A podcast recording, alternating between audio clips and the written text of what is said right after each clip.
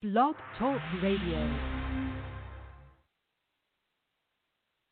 Blog Talk Radio. Hi, everyone. This is Marty McDermott, the president of Franchise Interviews, and I can't start today's show without talking about the ISO 10002. You know, some people just love to complain, but companies have a responsibility to care. The International Organization for Standardization, ISO, has revised ISO 10002, the standard for complaint handling. This document enables organizations to foster a customer focused environment open to feedback, heightening their customer satisfaction. You can get the ISO 10002 standard from the American National Standards Institute, ANSI, U.S. member body of ISO. Visit ANSI.org forward slash complain to learn more. That's ANSI.org forward slash complain to learn more. Franchise interviews from Easton, Pennsylvania to Sydney, Australia. You're listening to Franchise Interviews. Franchise Interviews. Welcome to Franchise Interviews. Franchise Interviews has been giving an up close, behind the scenes look at franchising and entrepreneurship. Listen to interviews with franchisers, franchisees, franchise authors, franchise experts, and attorneys. And now, welcome your host, Marty McDermott, and Franchise Interviews. Hi, everyone, and welcome to a very special edition of Franchise Interviews, where for over 13 years now, we've been asking the entrepreneurs all one. I'm your host, Marty McDermott. I'm the president of Franchise Interviews, and we have a great show today. Well, today marks our 653rd podcast, and our special guest today is Chris Simnick, the founder of the Synergy Franchise Group. And with over 30 years of experience as an independent businessman, franchisee, and franchisor, including 15 years of international experience in launching and assisting franchise systems in Europe and the Pacific Rim, Chris Simnick knows the ins and outs of franchising and how to establish fine tuned operations to ensure a profitable business at startup, stability, or maturity when a refresh or expansion to a new concept is desired. Chris has accomplished this by creating the Synergy Franchise Group Network, consisting of the Synergy Franchise Group LLC and Opal Franchise Teacher. Hi, Chris. How are you, my friend? Good day, Marty, and same to you. It's good to speak with you again. Uh, it's, it's always great to speak with you, Chris. You know, I've been following your career such a long time now, so it's it's great to you know. And I've always said to you, Chris, we've had conversations in the past, and I said, God, I wish I could have captured that on a podcast because Yeah. it would have been a great show. So I said we got to do this formally again, you know. So uh, where are you calling from today, Chris? I know you're usually all over the place, aren't you? Yes, I actually, I, I'm, I'm calling. Uh, I made it home last evening. I'm uh, actually, I live in Northwest Indiana, just outside, you know, Chicago, uh, and I'm I'm calling from there today, so I get to stay home for a couple of days. That's fantastic. I saw. Uh, Marty, may I, I saw- Marty, may I correct? May I correct you on one quick thing? and you I'm teasing absolutely. your side. Yeah, actually, it's funny as- as I listened to, to the introduction, which is amazing. Maybe I'm aging myself. I just realized November 1st began my 40th year in since I started my It is. first business, and since 1980 since I started in franchising. Oh my God, can you believe that? You say, where is the time gone, right, Chris? Yes, and what you, you said that, I said, holy smokes. I was a decade off, wasn't I? Oh my I just God! don't It's think of it until you said it. Yeah. Well, that's what fascinates me, Chris, because you, you know, you started at, at such a young age. I thought, you know, maybe, you know, we can kind of like go back to the beginning because we have so many new listeners to the show since I've last had Mhm. you on the podcast. You know, maybe you could talk about, you know, what was, how did you even got involved in franchising? Well, you know, it's interesting. I I started my first business um, when I was 16. So you know, I'm 60, so that just you, you add it up. But the um, and I ran that for a year or two with a, a high school teacher who was my printing teacher, and that got Yeah. me involved in printing and graphics. And then when after graduated high school and, and tried college, I said, you know, owning my own business was more fun. Yeah. And I happened to come across an ad in the newspaper about this printing franchise was looking for technical support. I said, what the heck? So I, I, I interviewed with it and uh, surprisingly uh, uh, got it. I had just turned 21 and I was, I thought, oh, what the heck? So I started with them and I, I spent the next 25 years working in, in with them, developing printing, graphic signs, embroidery, even some food concepts. So we, we, we expanded quite rapidly. and learned a tremendous amount of about the franchising process over those 25 years. And then uh, about 14 years, or 2006, um, Yeah. I decided to um, venture out on my own and started Synergy Right. Franchise Group. Well, it made sense, right, Chris? I mean, you have all this experience, you know, and you know, it's it's interesting because one of the things I never even spoke to you about is, you know, your your international experience, Chris. I know that you know you've spent time, uh, you know, assisting franchise systems in Europe and and the Pacific Rim. What was that like for you? Well, I, I think that was one of the one of those aha epiphany moments in in the just how huge and what potential franchising has for changing uh, people's lives as franchisees and entrepreneurs' lives as franchisors. That the world is is not as different as we think it is in terms of people's desire to want to succeed. Right. So I spent time developing brands in, in like in Europe and um, um, then I went over and I teach franchising in my franchise teacher division.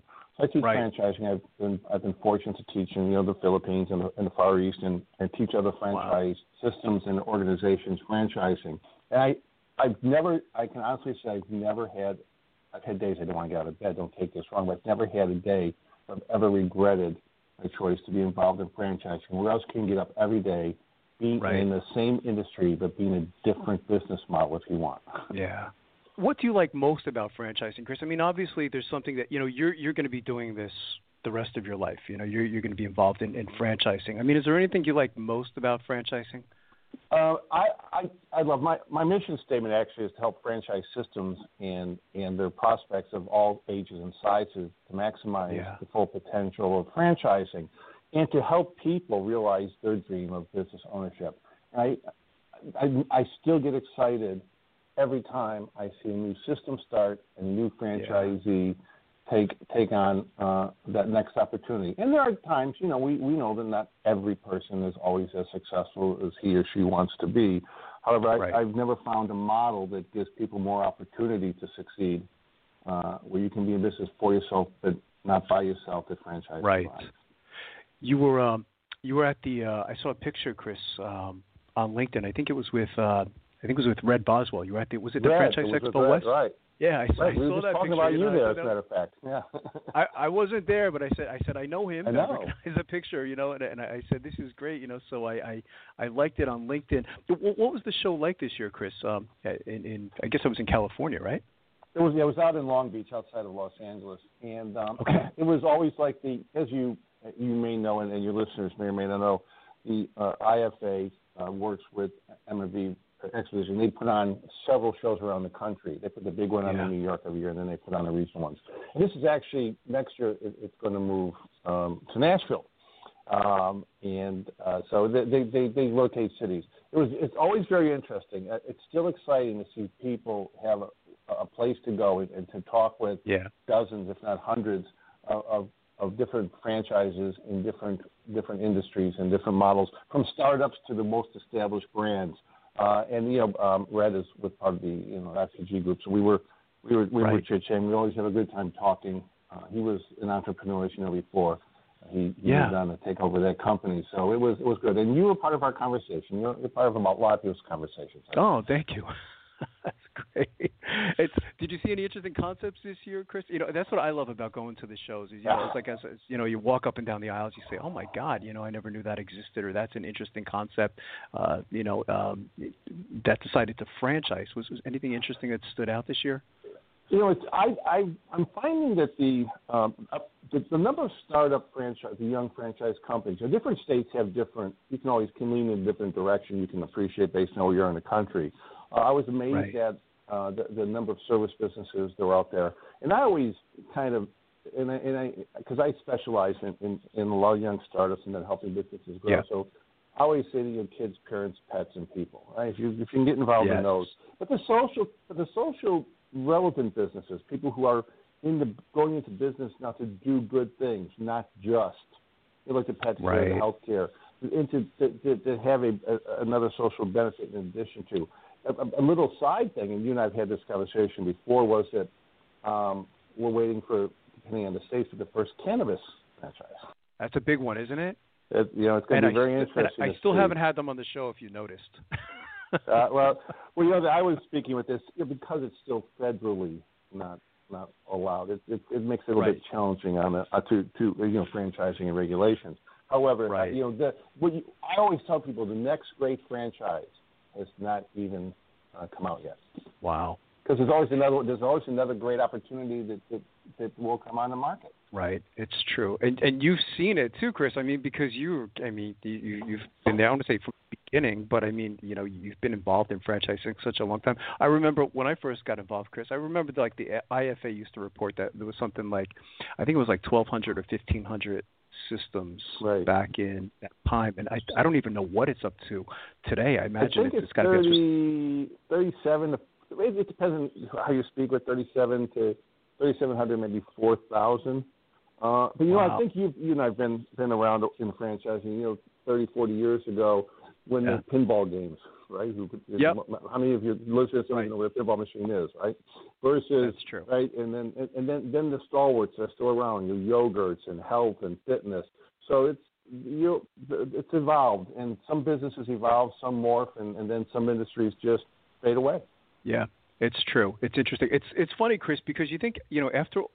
I I always feel like all my years of experience, you know, I, I said, okay, I've been doing this a long time now, you know, and we'll have concepts on the show, and I say, oh my God, that's the next big thing, and fifty percent of the time I'm right, fifty percent I'm wrong, you know. Sometimes correct you just don't know, do you? You know, it just seems like it's No. going to be the next big thing, and you know, nothing, nothing is for sure. The, the Synergy Franchise Group. I mean, you've you've worked with a number of interesting clients, um, you know, over the years, Chris, and and uh, you know, I've actually, you know, you know, I've had some of them on the show throughout the years. You know, Mhm. maybe talk a little bit about them because I think you work with some interesting concepts. Uh, yes, I, you know, and, and I've been very fortunate that um, some of them I'm still actively involved in. Some of them, you know, have moved Yeah. on and grown to to Right. to their own independent development. But we started, you know, the the first franchise that was, um, you know, for veterans only. When we worked with, you know, the folks at J Dog, we worked with Right. Right. I Um, remember them. uh, um, British Swim School, right? When Mm-hmm. uh, when we we started, you know, teaching children how to how to survive. Uh, Right. and then we've worked with um, uh, a number of you know, my printing and graphics uh, industry uh, companies. I've worked with fitness in, in Europe, and I've worked with fitness here in the in the states. Um, um, I've, the, the Central Bark Doggy Daycare is, as you know, is one of my passions because it's one of the Yeah, they're great. I worked in, in um, and Chris and Jackie were they were having coming off a very good year, and, and looking that Wow. industry is Great. continues to explode. Uh, we worked with the senior care industry, you know, in terms of everything from home care to you know Alzheimer's Wow. care. Um, so the, the the the diversity has been incredible. I, I can't really tell you that we're working on a couple new brands that will launch that are Right. in more the digital space as things become Oh, more wow. you know, yeah, more less, a little less bricks and mortar, a little more service based. So your your comment before about you know the the, the ever evolving franchise industry Yeah. and the different industries. Some of these industries we wouldn't even have a name for them a few years ago. That's true, right?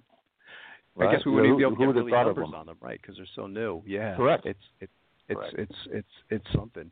How um, Chris? wh- I mean, when you're meeting with um, a prospective client, you know, they could could be a prospective franchisee or a prospective franchisor. How do you typically describe the Synergy Franchise Group to them when you're meeting with them?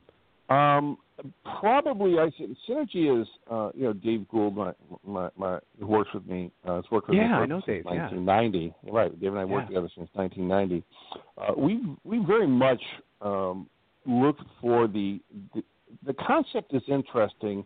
However, the people behind it, people have to get Mhm. into franchising for the right reason, right? Yeah. You have to Right. be willing to take uh, what your belief and your passion is, and and be able to transfer that passion, knowledge, and potential, uh, so that people know the passion and profits can go hand in hand. Uh, I, so I so I look I look at the uh, you can have even within the same industry you can have very diverse concepts. Right. Right. So Right. You, you see it every day. So I'm really Yeah. more about the passion of, of the team involved. And people, the first thing I tell them that you realize that once you become a franchisor, you're really no longer in the industry you're in. You're in the business of putting people in the Yeah. industry you were in. Right. and that's, That's powerful. That's hard for some people. Yeah, because Right the, uh, the visionary visionary itis is probably the biggest disease in franchising. When the when the founders don't know it's time to to let go, right? It- Yeah. It's not. You know, it's Right. kind of like your children. Eventually, they grow up and and hopefully move out and expand and and have you know you get the grandchildren and the great grandchildren, and and you want your business people to do that also. It's um it's a totally different animal, isn't it, Chris? You know, it's uh, yes. and, and I, I can't even imagine how somebody would go about or even getting into franchising. They know they have a proven system. They, they, they're starting to build that, that great brand. But, you know, where do you begin? And that's where someone like yourself or the Synergy Franchise Group really comes in, right? And from all your years of experience, you can help them, I guess, certainly avoid a lot of those common pitfalls that are associated with franchising, can't you? Very true. But I, I, the, the probably one of the biggest um, I, one of my criticisms is that people don't know the cost of what they don't know. And yeah. I think that too many times people automatically want to go to the franchising route. I have seen a lot of very successful, very profitable, great businesses, great business people who really just shouldn't be franchising. Right. Right. They can be local, they can be regional, they can be a chain and still not franchise. And too many times within our industry, people jump to franchising and they think that, that that's going to get them to where they need to be. And so we're very methodical when we when we speak with people and say that you know, is we use the ABLE, I B L E, IBLE and ABLE, I B L E and A B L E, and we put seventy okay. words that we we give the prospect. Is it is it teachable? Is it profitable? Is it expandable? Is it transferable? Is it sellable? Is it right accessible? And the more times you can say yes to those, is it enjoyable? Right? Uh, those right. types it's of things. Be enjoyable. You, right. You've got to be able to move in in those in those um, those arenas to make sure that before it's even franchisable. So we're very methodical and before people spend a lot of money because you know it's also you know an investment in, right. in, in taking it to the next level that we, we very much would rather spend the time with them going through that before they invest a lot of time. And then, it, it, in all candor, sometimes it's best to go get that second or third opinion because you mentioned, you know, fifty percent of the time you're right and and yeah, and, and we're not wrong. right, and you know they yeah. and they pay people all players, you know, twenty million dollars a year to fail three out of four times at the plate. So, right, we want to make sure that they're they're doing the right thing for the right reasons at the right time. Right, absolutely. What's been this is a tough question, Chris, uh, that usually stumps our guest a bit, but what's been one of the most interesting things that's happened to you since launching Synergy Franchise Group? Now, taking into consideration, I know you have a hundred stories, but does anything stand out over the years? Well, that's that, that's a great question, and I'm I'm, I'm kind of uh, humbled that I've been very fortunate to be involved with many, many, many very uh, successful and very good yeah. people. As you've you've been exposed to many too. Uh, yeah, yeah, but I think that probably for me, uh, the, the the passion of working in and focusing on the, the social aspects uh, that franchise. When I say social, mm-hmm. I, I don't want to talk to. It's not a Facebook social. It's a right, the, right, the, right. the good that we Social the good that franchising can do yeah. in terms of yeah. of moving uh, people, societies, communities, uh, lives forward. Uh, one of you know the, the veterans, uh, giving them an opportunity has been was an amazing. Teaching kids to survive and not drown. Um, right, my right. you know the, right. being able to love a hundred dogs and not have to have them in my house. yeah. so, so so so, yeah. so those those type of those types of businesses, uh, and uh, but I will tell you that the, probably the most the, the most rewarding to me is that there, and I and I can certainly say there's never been a person that I've met that I could not still shake their hand. Doesn't mean you want to do business with everybody, but I've never I've never never not been able to look someone back in the eyeball in in 40 year career and and and and not be able to look myself back and say we did the right thing right. to the best of our ability. Yeah, I think I think that's that's it's it's, it's a great response. What's um for our listeners, Chris? What what types of characteristics do you think make a great franchisee? Uh, great question, Marty. I, I I believe very very passionately that that a franchisee has to be, and I and I use this in, in almost every conversation with someone mm-hmm. interested in, in taking their own business. They need to really be honest and realistic that they're more intrapreneurial. Yeah, Everyone likes to throw around the that. word entrepreneur, right? The entrepreneur Yeah. tends to be the, the franchisor. Right? The entrepreneur Right. is someone who wants to own their own business, does not Right. want to reinvent the wheel. I think Right. that, that now it's interesting now, and I, as franchise has evolved, you know, 30 years ago, the top three questions I got is how much can I make, how much can I make, how much can I make. I think that the Right. that the that the franchising and that the the type of franchisees we're getting today are looking, you know, they're looking much more for a quality quantity lifestyle balance. So they're Yeah. looking for the ability to to create wealth, have a great future, um, but yet not. You know, you've heard that when we were growing up, you know, the parents who gave up everything so the kids could do better. Sure. I think I, I think that the, the new generation of owner, um, which are not, I'm, I'm the baby boomer, so it's now the Xers, and we're moving towards the Right. millennials and then the Zs. Right. I think that I think that franchising has to be very aware that they're a different type of entrepreneur. What are your thoughts, Chris, on the millennials? I, you know, it was the, the last show we did it was actually uh, yesterday. We were talking about millennials, and uh, do you see millennials now getting into i- i- into franchising? I mean, I guess it shouldn't make a difference, right? I mean, all the things you were saying. I mean, if you can, you know, follow a system, um, you know, you're an entrepreneur, then I imagine that Mhm. anybody could be a successful franchisee, right? But have you had any experience, or are you starting to notice that that millennials or younger people are getting into franchising? I, I, I, I do. It's interesting that that uh, we. I, I was just having this conversation at a, at a client yesterday in Ohio. And I was we were Yeah. talking the same thing about the their workforce. You know, the, Right. the millennial workforce, and and they're and remember people who work for a living tend to eventually want to go into their own business.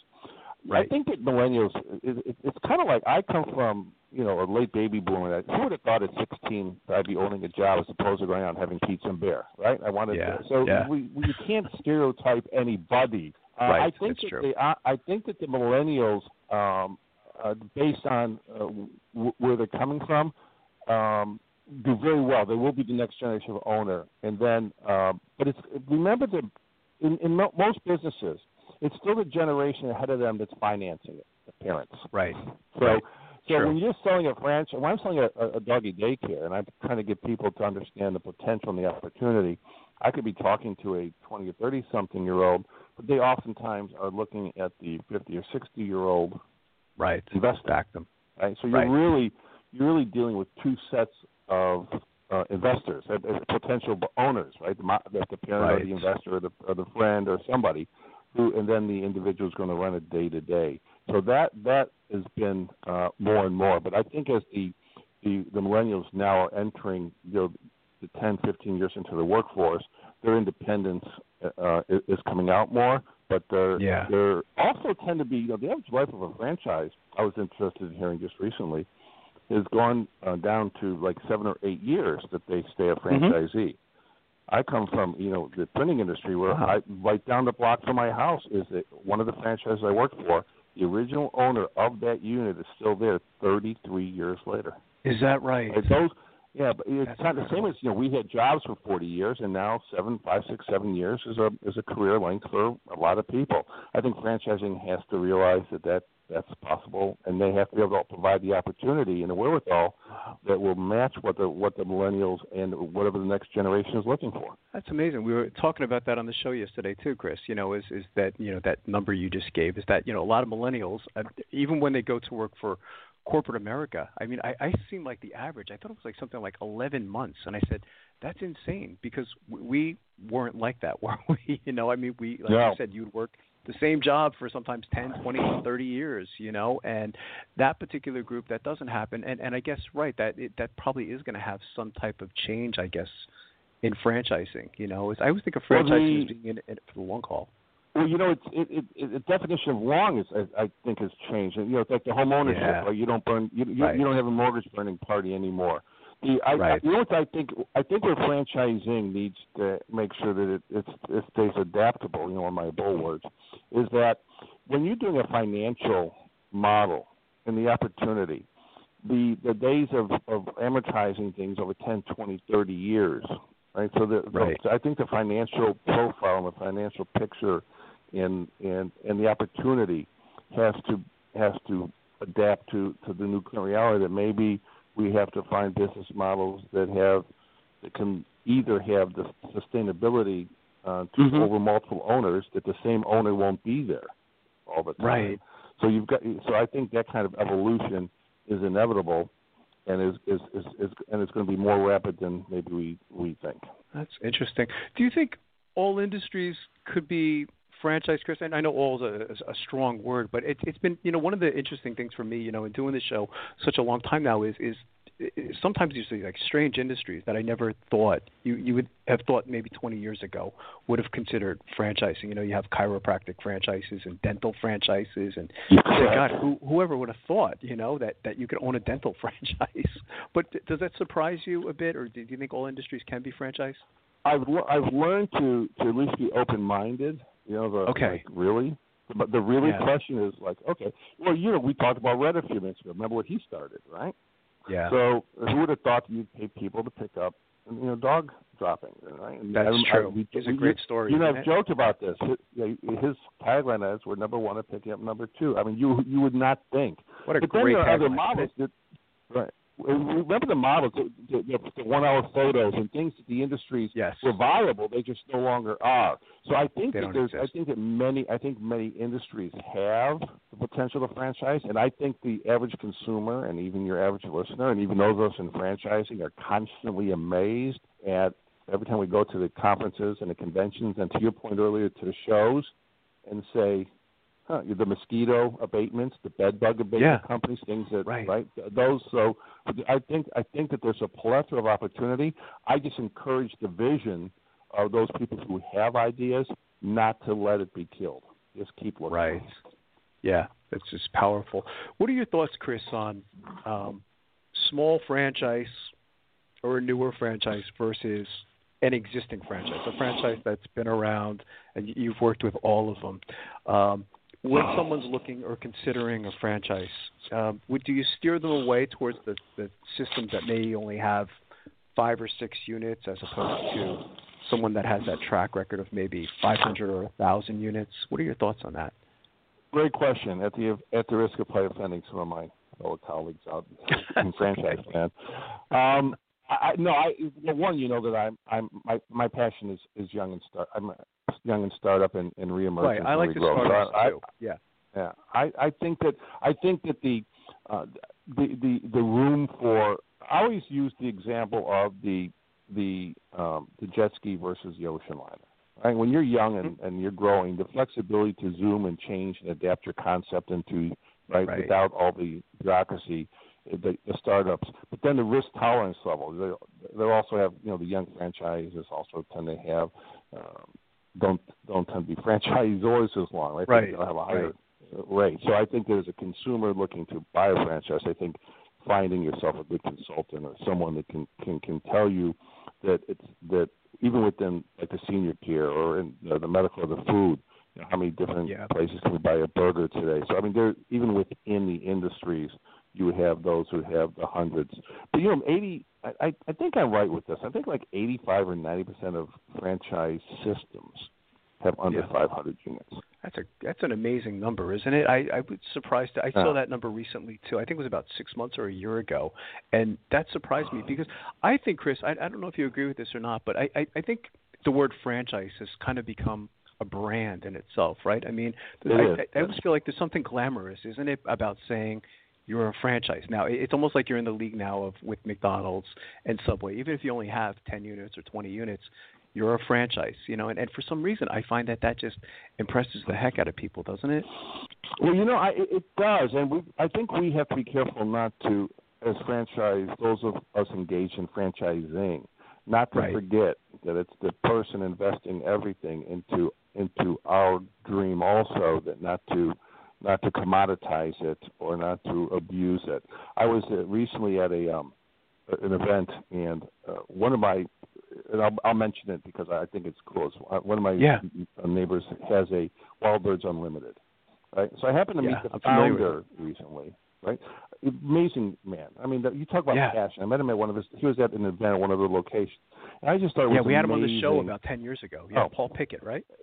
Paul, yeah, Paul, right? And Paul, and I got his book. And the, fact that, that a person can can have a passion for a business, doesn't compromise quality. I mean, does it?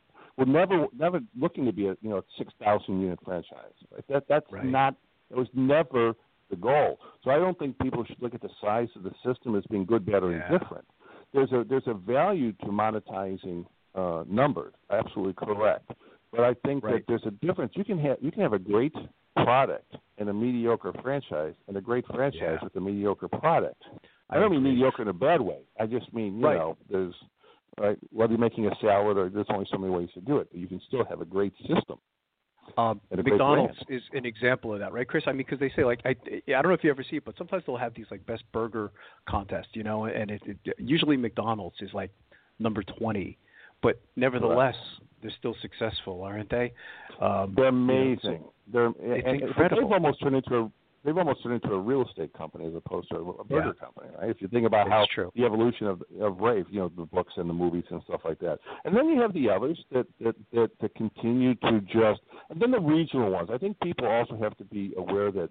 Know, there are regional passions. You go to a Whataburger in the South. You come here to a White Yeah. Castle in the Midwest, right? You go to right, of you know, course. you know, the different. Right, you go to Five Guys and Fries. It was you know around for 40 years until they they hit until everyone decided they really were around.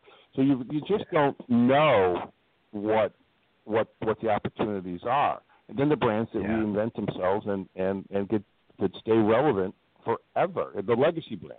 So it's, Yeah, it's, uh, that's that's right. why I think franchising is so amazing that you know you can franchise you, and you know this. There's people franchise franchising, right? The different people Yeah. who different song groups and broker groups who franchise franchising. Right. So I, I, that's why that's why I will totally never say that that, that never. Very rarely. I don't think I've ever had to say that's not possible. Yeah, I would agree. It was interesting uh, when we had Paul Pickett on this show, and again, I think we're going back like about a decade, Chris. I, I, I was surprised by that concept. I said, "How the heck do you, you franchise this?" But it's it's amazing in watching that brand's success, isn't it? I mean, uh, you see them all over the place, you know, and and, And you know that was one that I, I didn't get that one when I first when I first interviewed them. You know, it's interesting, and, and I and I don't mean this wrong. I did only because I only only I, when I first saw it, I said, "Wow, interesting." Now, you man, I'm from the Midwest, and we have birds, we have trees. I mean, I'm not downtown Right. Chicago where we don't get it. So, and we, I, have, Right. I have an acre of land. I've got I've got 20 species of birds in my yard right now.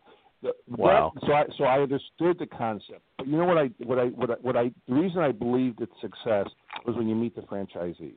Yeah. I think franchisors, you never, you have to obsess over the brand and your franchisees and their bottom line. When you keep those three things in focus, um, you, you've you've met thousands of people. Like we've talked about this, right? You you know, Yeah. you know when someone buys into and really has a passion for what they're doing, and that shows. Right. And a good Right. franchisee, a good franchisee, in all candor, you know, there's a lot of people who would never know if they walked into Wild Birds Unlimited would never know that it was a franchise. True. Right. It's it's right? It's, There's it's a lot of systems out there that you. that's the case. Right. Yeah. It's not. That's you know, true. You try to name three thousand brands, let alone thirty, right? And you, you you start to get your mind goes wild. So that's why I think that that, that I that's why I'm I'm never surprised by someone who has a passion to want to franchise their model, and he did it. Paul did it for the right reason. He's yeah. uh, You could see he sets um, a, a culture there. I guess at Wild Birds, doesn't he, Chris? You know, is is that's what it is. And and I I think like you said, it comes down to you said something powerful. Is is it really comes down to the franchisees. You have to be very selective, don't you, when making that choice to say, you know what, you're a fit for this organization. It must be hard for some franchisors to say no to, to certain people. You know, and, every, every franchise every franchisor goes through the you know the me we these stages of growth, right? The life cycle of growth. Yeah. And you know, I remember at Central Bark 12 years ago when the people going into the business were involved in the model because they loved dogs, right? Right, And they were, right. and they did then because their passion was dogs. But you have to be able to match the passion for dogs and for business Yeah. in that particular model. And I've watched the evolution of the franchisee. We had our first franchisee who candidly had never owned maybe I told you this before, never had the first never owned a dog themselves. And then That's we joked and then we said then we joked and said Bob now has seventy five a day, right? But he has since he has since added Great. versus the people who say I love dogs and if I don't make any money that's okay because I still love dogs. That's not a recipe for success either. So you have to you have to be able to understand that that you're doing things uh, for the right reason at the right time with the right people. So that's where the passion of franchising and the franchisees.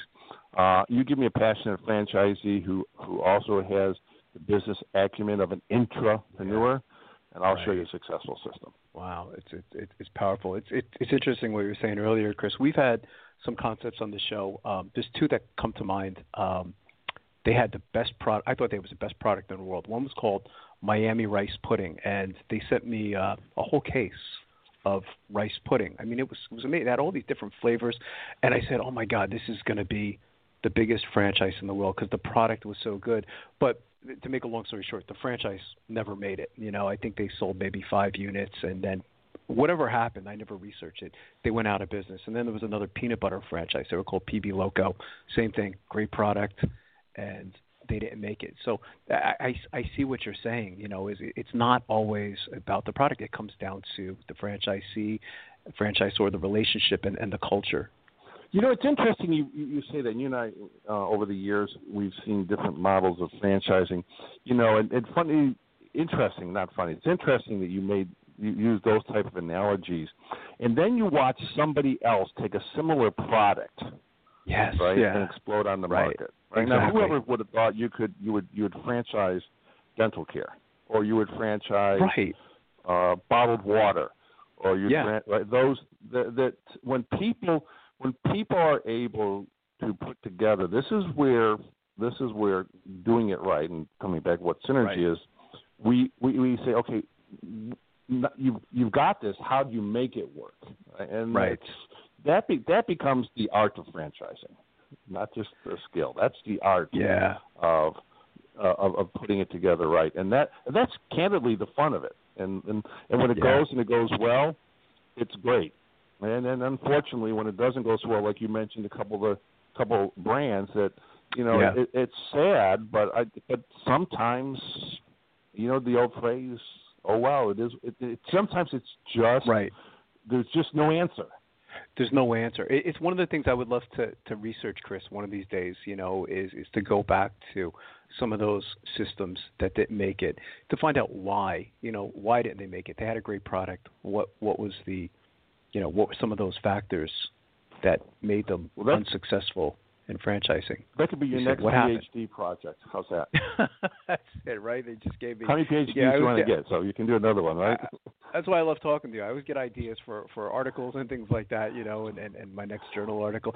No, no, no, just real quick. I think that you're you're, you're correct, and, and and we we we tend not to want to focus on when things don't go well. You know, we're always we always we, our, you know our egos. Yes. And, you know, we're all salespeople, so our egos tend to want to focus on success. But I think you know the reason people, the most successful people, have learned to be successful from when they weren't. Right. Because when they are, they don't always know why.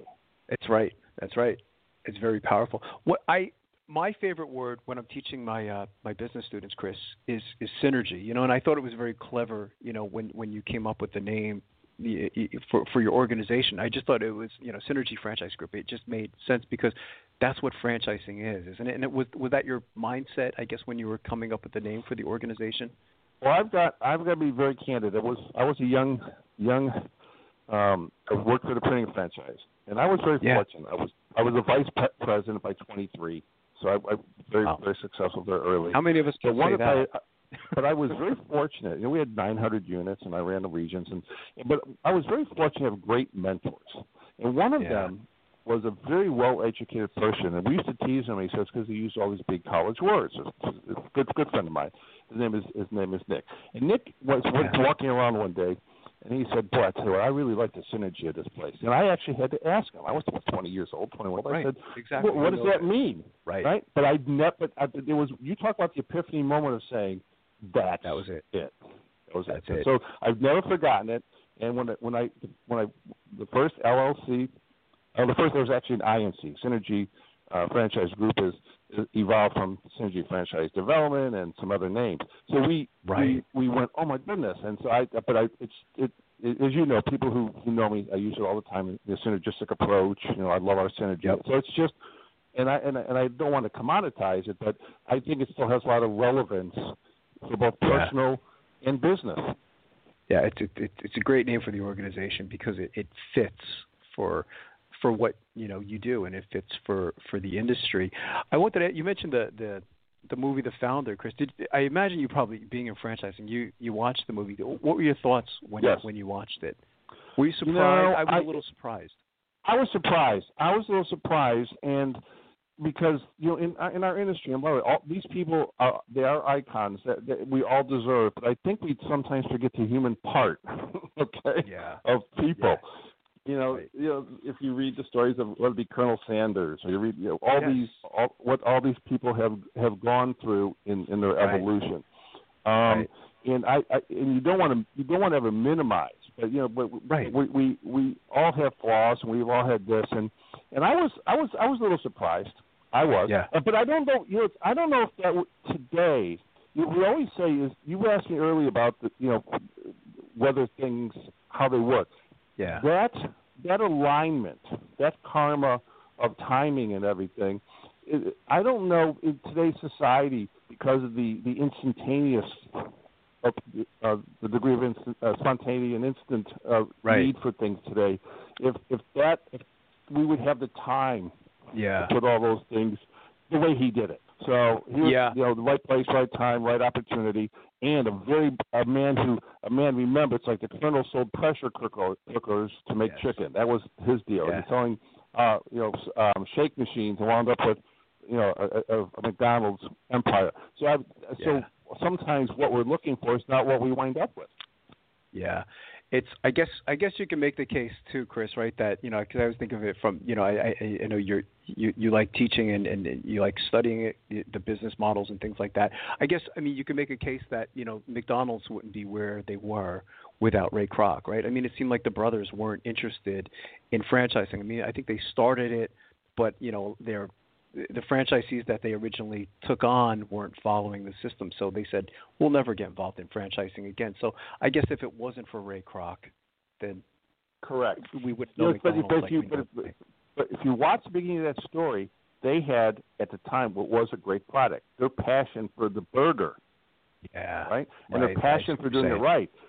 Right. Even the I- even the, the reason to buy the shakes from Ray, uh, shake machines from Ray Kroc was they wanted to do it right. So Yeah. the so they they and they that they were they would be the perfect example of what visionary visionaryitis happens. They did not want Right. to let go. They they didn't have that vision of what the next level is yeah, I see. and or a pathway to get there. So that I, I- think that's and those those people like the Ray you know, Dave Thomas's, um, um, yeah, uh, just we can name Thomas is a good hundreds, current, current, uh, the current and past. Um, I, I Yeah. grew up. I was just at a meeting yesterday with a gentleman who grew up with the co-founders. He said, you know, Dave was name it, but don't forget there's other co-founders, right? So the, Right, of course. the idea behind right the face and and and franchising, I think people you get the face that sits in front of it, but all those people behind it. And I'm going to come right back to again the franchisees who live it and breathe it are what will make or break franchising as any particular model or as an opportunity. Period. Yeah, it's um one of the guys that I wanted to interview. I think I had this conversation with you in the past, Chris. Was I, I always wanted to interview Fred DeLuca, and I can never get him, you know, for some reason, you know. And I, you know, I was told in the past, you know, that he he may have not made a, a particularly great interviewee anyway, you know. But when I think of Subway, I always think of Fred DeLuca for some reason. That's what just pops into my head. I told you. I think yeah, we've had discussion. I've, I've I had met Fred on a number of occasions. Oh, you I have? Okay. with other comp- yeah, yeah, and I and I had been involved in others. Fred, I, well, I used to work and, and speak at Nova University, right, Nova Southeastern. Yeah, I They know it's a great university. Yeah. And um, Fred was, and what, and the teacher on their show, Babcock, she was one of his early franchisees, and he Yeah, I lived know in her name, Florida. yeah. So he, we, we, we had the, we had the pleasure of meeting him on on a number of occasions. You know, I, I mean, meeting and drinking wine. I mean, re- a little more social, Wow. not just the Fred you meet at a conference. Okay. And he and his his story. He was 16 years old. Remember when he did all this, right? And you know, Right, thousand right. dollars. His Amazing you talk story. you talk about you talk about a story, uh, and he he is an, he was amazing. But you're from an interview standpoint, you've got to be ready to listen to it. The rest of the story, right? So you're you're, you're right. Right. He, he wasn't about the fluff. He was about you know getting it right, and uh, Yeah. and, and and so but you can never take it. But he was he was also very quiet. He was never you know he was never in the forefront. He never he was never the face. That's He just ran a interesting. good I- I- organization. yeah. Yeah, these are the stories I talk about with my students in class, Chris. You know, and they love it. You know, it, it's it's interesting how many people love talking about franchising, even if you're not interested in buying a franchise, because we're exposed to it. I mean, everyone here in the states are exposed to franchising, aren't we? I mean, we can't go anywhere without seeing a franchise, can we? I think what I what I and what I'm so like get so excited about when I go overseas and I and I see, you know, like I like I tell you, I teach in the Philippines. I was over in I taught in Portugal and, and Spain and lived in Europe, as you remember, I told you, is that Yeah. that the passion for the passion and desire to want to succeed. Uh, you know, it, I'm in in, in um, the Philippines. They franchising is is a dream. Uh, business ownership is a dream. And thinking, we think of franchising in terms of a McDonald's or a Wild Bird, Right. limiting hundreds of thousands of dollars of investments, or, or fifty Yeah. whatever it is. In the Philippines, there are people who buy a franchise that is literally, literally a kiosk. I'm talking about a ten by ten booth on the boardwalk at a carnival, and that's Wow. that's their dream. So so didn't know our, that. so uh, so the idea of, of of of being a business person, and when you see that kind of passion, because you remember the the scale of living and lifestyle and and, and Mhm. wealth and how much people have, right? The micro businesses. The, Right. the idea that that passion burns worldwide is absolutely not only phenomenal, but if you're not if it doesn't humble you to think that boy, we don't know how good we've got and how much Right, opportunity we have. Uh, right, and so so we so we've got to every now and then. It's when I go there, it's almost like you talk about a reality check and to realign my karma. It's you see that the passion for people want to be and franchising. When when you can get a franchise model to provide that kind of opportunity to help someone fulfill a dream at whatever level, I think that I, I think we should all be proud. Oh, absolutely. I think that's powerful. Are are there differences, Chris? You know, I um for for my comprehensive exam, I uh for my doctorate degree, I, I focused on this, but I certainly wasn't an expert on it. And you have experience doing this. But are the the franchisees in those countries that you mentioned or that you experienced are are they? I don't want to say better franchisees, but it, it, to me it would it would seem almost like because they're so grateful and they have so much gratitude that they follow the system exactly to a T, which is what you're supposed to do anyway. But are are, are they different to some extent than the U.S. franchisee? It's that's a, that's a phenomenal question, Marty. And I, if I were to be candid, I would say that their their passion for the brand probably is greater because Okay, yeah, it's an opportunity because it's an opportunity they never would have had. So the appreciation Right. factor right, creates that brand passion. I mean, undying devotion in some regard to the brand. right, And and so they and- Exactly. and so that almost almost to the point of being apostles. right, right. That's the reason I asked Chris because that was kind of like the focus of, of of this this exam was that you know I was saying that okay in other countries like you mentioned the Philippines they're excuse me more like a collective society where um, the group is more important than the individual. Where in the states because this is how we were raised, you know we, we think of ourselves first and then the company second, you know, and uh, it, it's it's always it. You just gave me an idea for another paper. As I say every time I talk to you, I, I, I get I get these great ideas, you know. But it, that's interesting to me, and it would make sense, you know, because of the gratitude and the passion and their their mindset is a little bit different. You know, it would make sense that they would be. And how do you loyal. get up every morning at you know these the, when someone's used to working you know 12, 15 hours, you get up in the morning and you're you know uh you I don't feel you're old enough to remember but the old commercials for Dunkin' Donuts got to get up and make the donuts Yep. right. So the idea at three in the morning that you're the you're the you're the person who goes in and does it. The idea of outsourcing, forget it. They do everything. And the Right. and the fact that the that that you know you can have a typhoon one day and the next day you're putting the the roof back on your Yeah. kiosk and starting you know, doing it again, right? So that and I that part of it. Now the, the rewards are are uh, don't we're not we're not using a scale here, Mark. So not it's not like they're they're making millions of dollars, right? But they're Right, they're having an opportunity uh, to to do things and that w- they wouldn't normally do. And I would I would I would suggest anybody if, if they if they really want to maybe sometimes a reality check is yeah maybe spend a little bit of time on YouTube and and look at some of those. right and check it right exactly you know and I, you've seen it firsthand you know so so you know um it, it, it makes sense. What's what's next for you, Chris? I mean, what are the plans for uh, Synergy Franchise Group? I mean, if you could look into a crystal ball, three, five years down the road, uh, where do you see the organization? you know, it, and I- and I can I can say this because I'm happy to say it. I really don't know, which is good. Yeah. Right. It's- That's I great, that- yeah.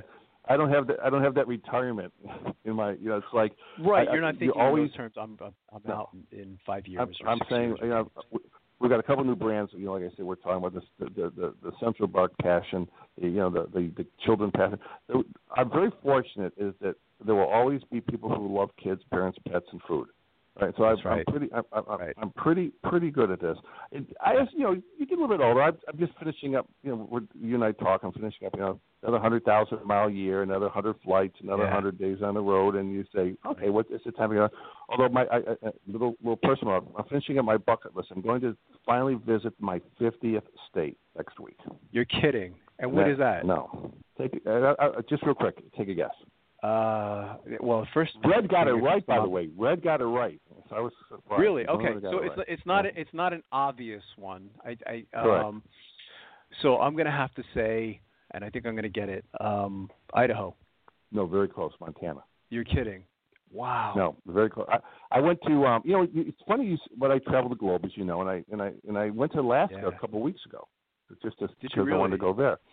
Yeah, and, and so I said to myself, and it, it, it, when you look at only because in my business career, you, you, you, I kind of found where, where I needed to open up businesses, right? So it was, and there's just it didn't it, and it didn't bring me that way. And there's children, you know, camping and stuff. I've never been a big, you know, hunter and stuff like that. So I just said right. I'm, I'm I'm I'm going to complete it. So I'm going to I'm going to go do that. And while I'm up there and see, you know, what what, what models are up there that I can take a take a peek at and poke at.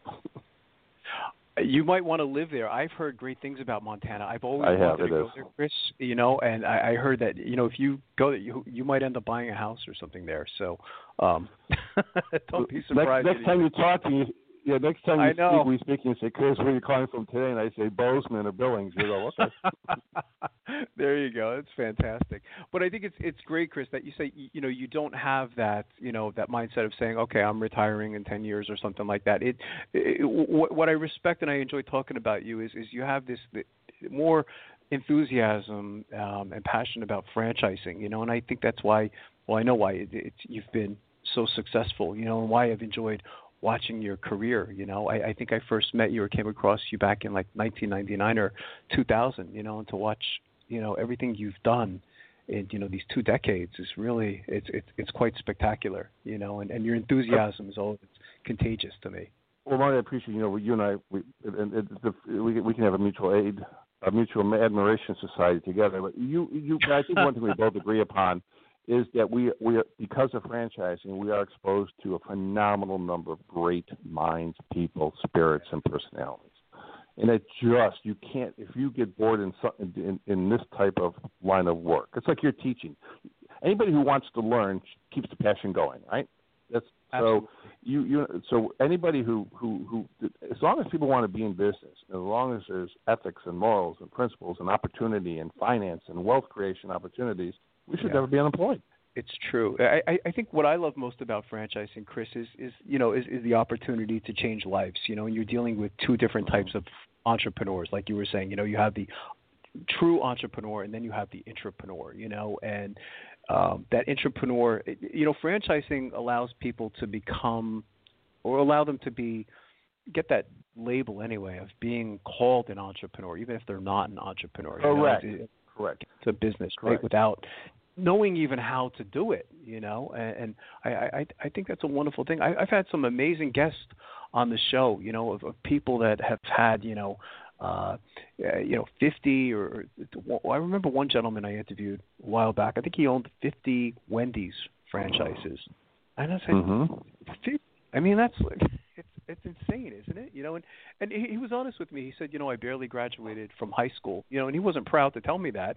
You know, he said he wasn't a good student, but franchising just made sense to him. You know, and and and, and this guy just achieved all this tremendous success, and I I- think that's wonderful because I I think franchising levels the playing field for everybody, right? It doesn't matter, you know, if you don't have a high school degree or, or you have, you know, 20 MBAs.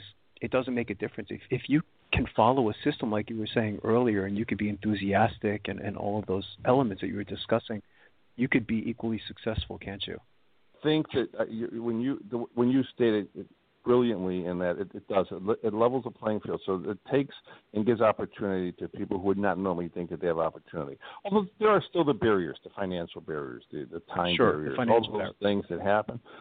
However tho- those are challenges okay those Yeah. you know, when people tell me they have a problem I say you know you have an opportunity for improvement so we Right. what we need to do is to say ask the what if and you rarely will ever have to say if only. And I think Yeah. that if you Right. do that a couple Powerful. times a day, you'll be moving towards uh, towards the, the- Yeah. the right momentum. And and you and I will will, will as we every time we'll talk, and whether ten years ago or ten years from now, uh, the universe keeps us around. That we're going Yeah. to have very similar conversations.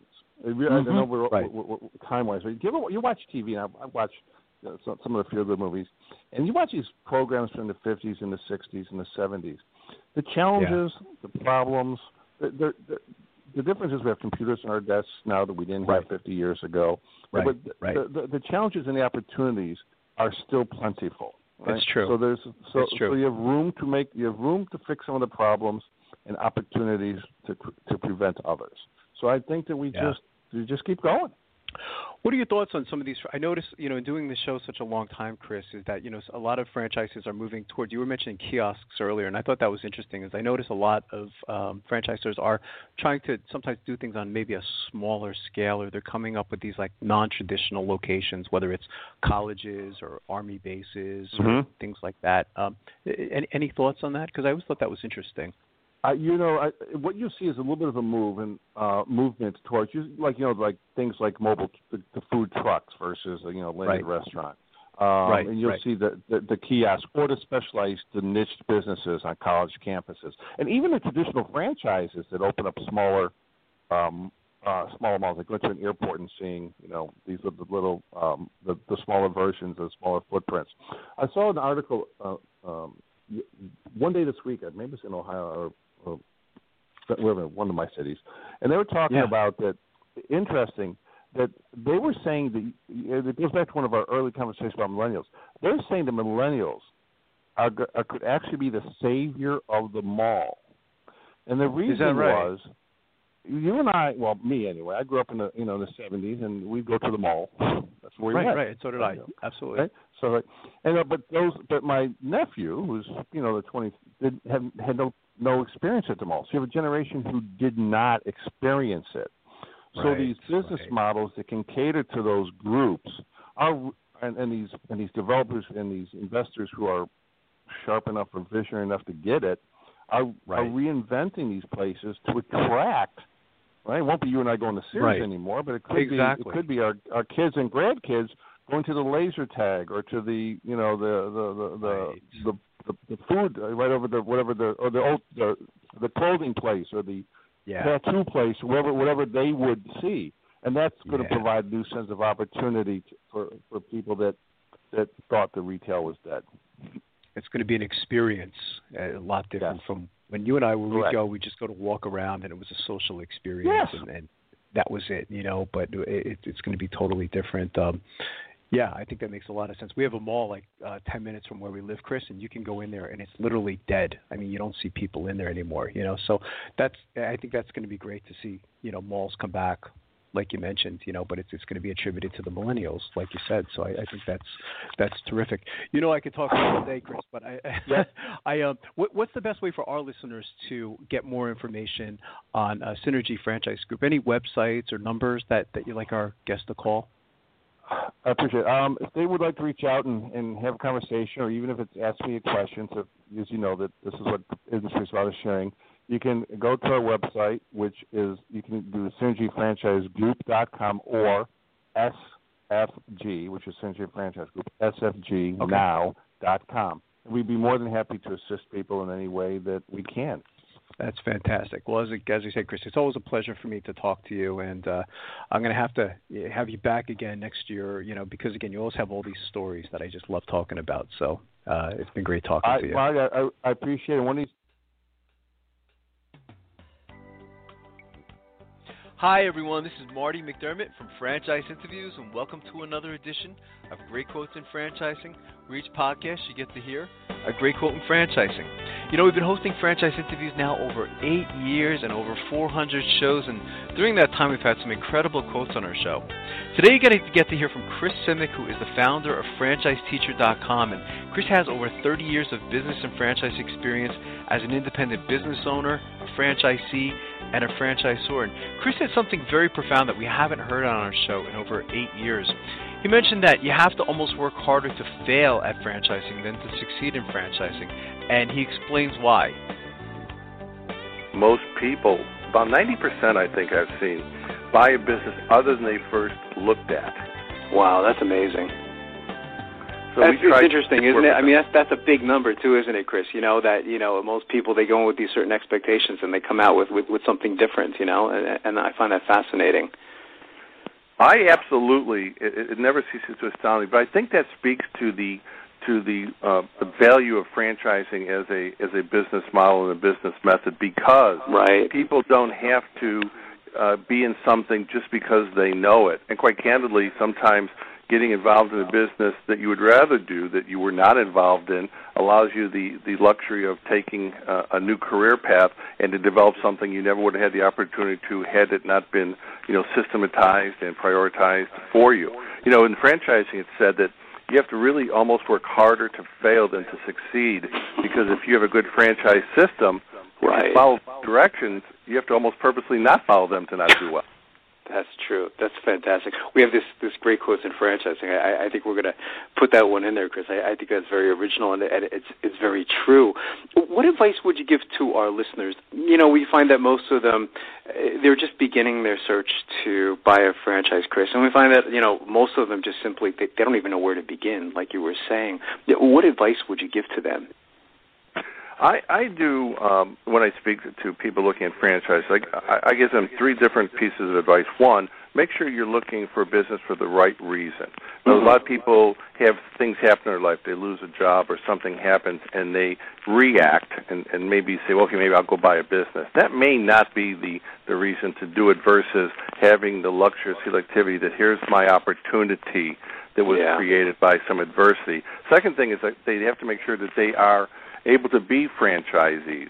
Uh, that not everybody is designed to be able to, to follow the systems, procedures, and, and, and, the, and the processes it takes to be a successful franchise owner. And then I tell them quite candidly is pick a couple of the industries and the price ranges uh, that, that may have interest to you, and then kind of pin down from there, either using the resources of a, uh, a consultant or a, bro- or, a broker or, or a team member, or, or on their own. Either way, but I think that if they if they take their time, follow the steps, and do it for the right reasons, uh, they'll be on a much smoother pathway uh, to to success in, in, in owning their own business. That's well said. What's what's in the future then for franchise teacher, Chris? I mean, where do you see the company mm, three to five years down the road?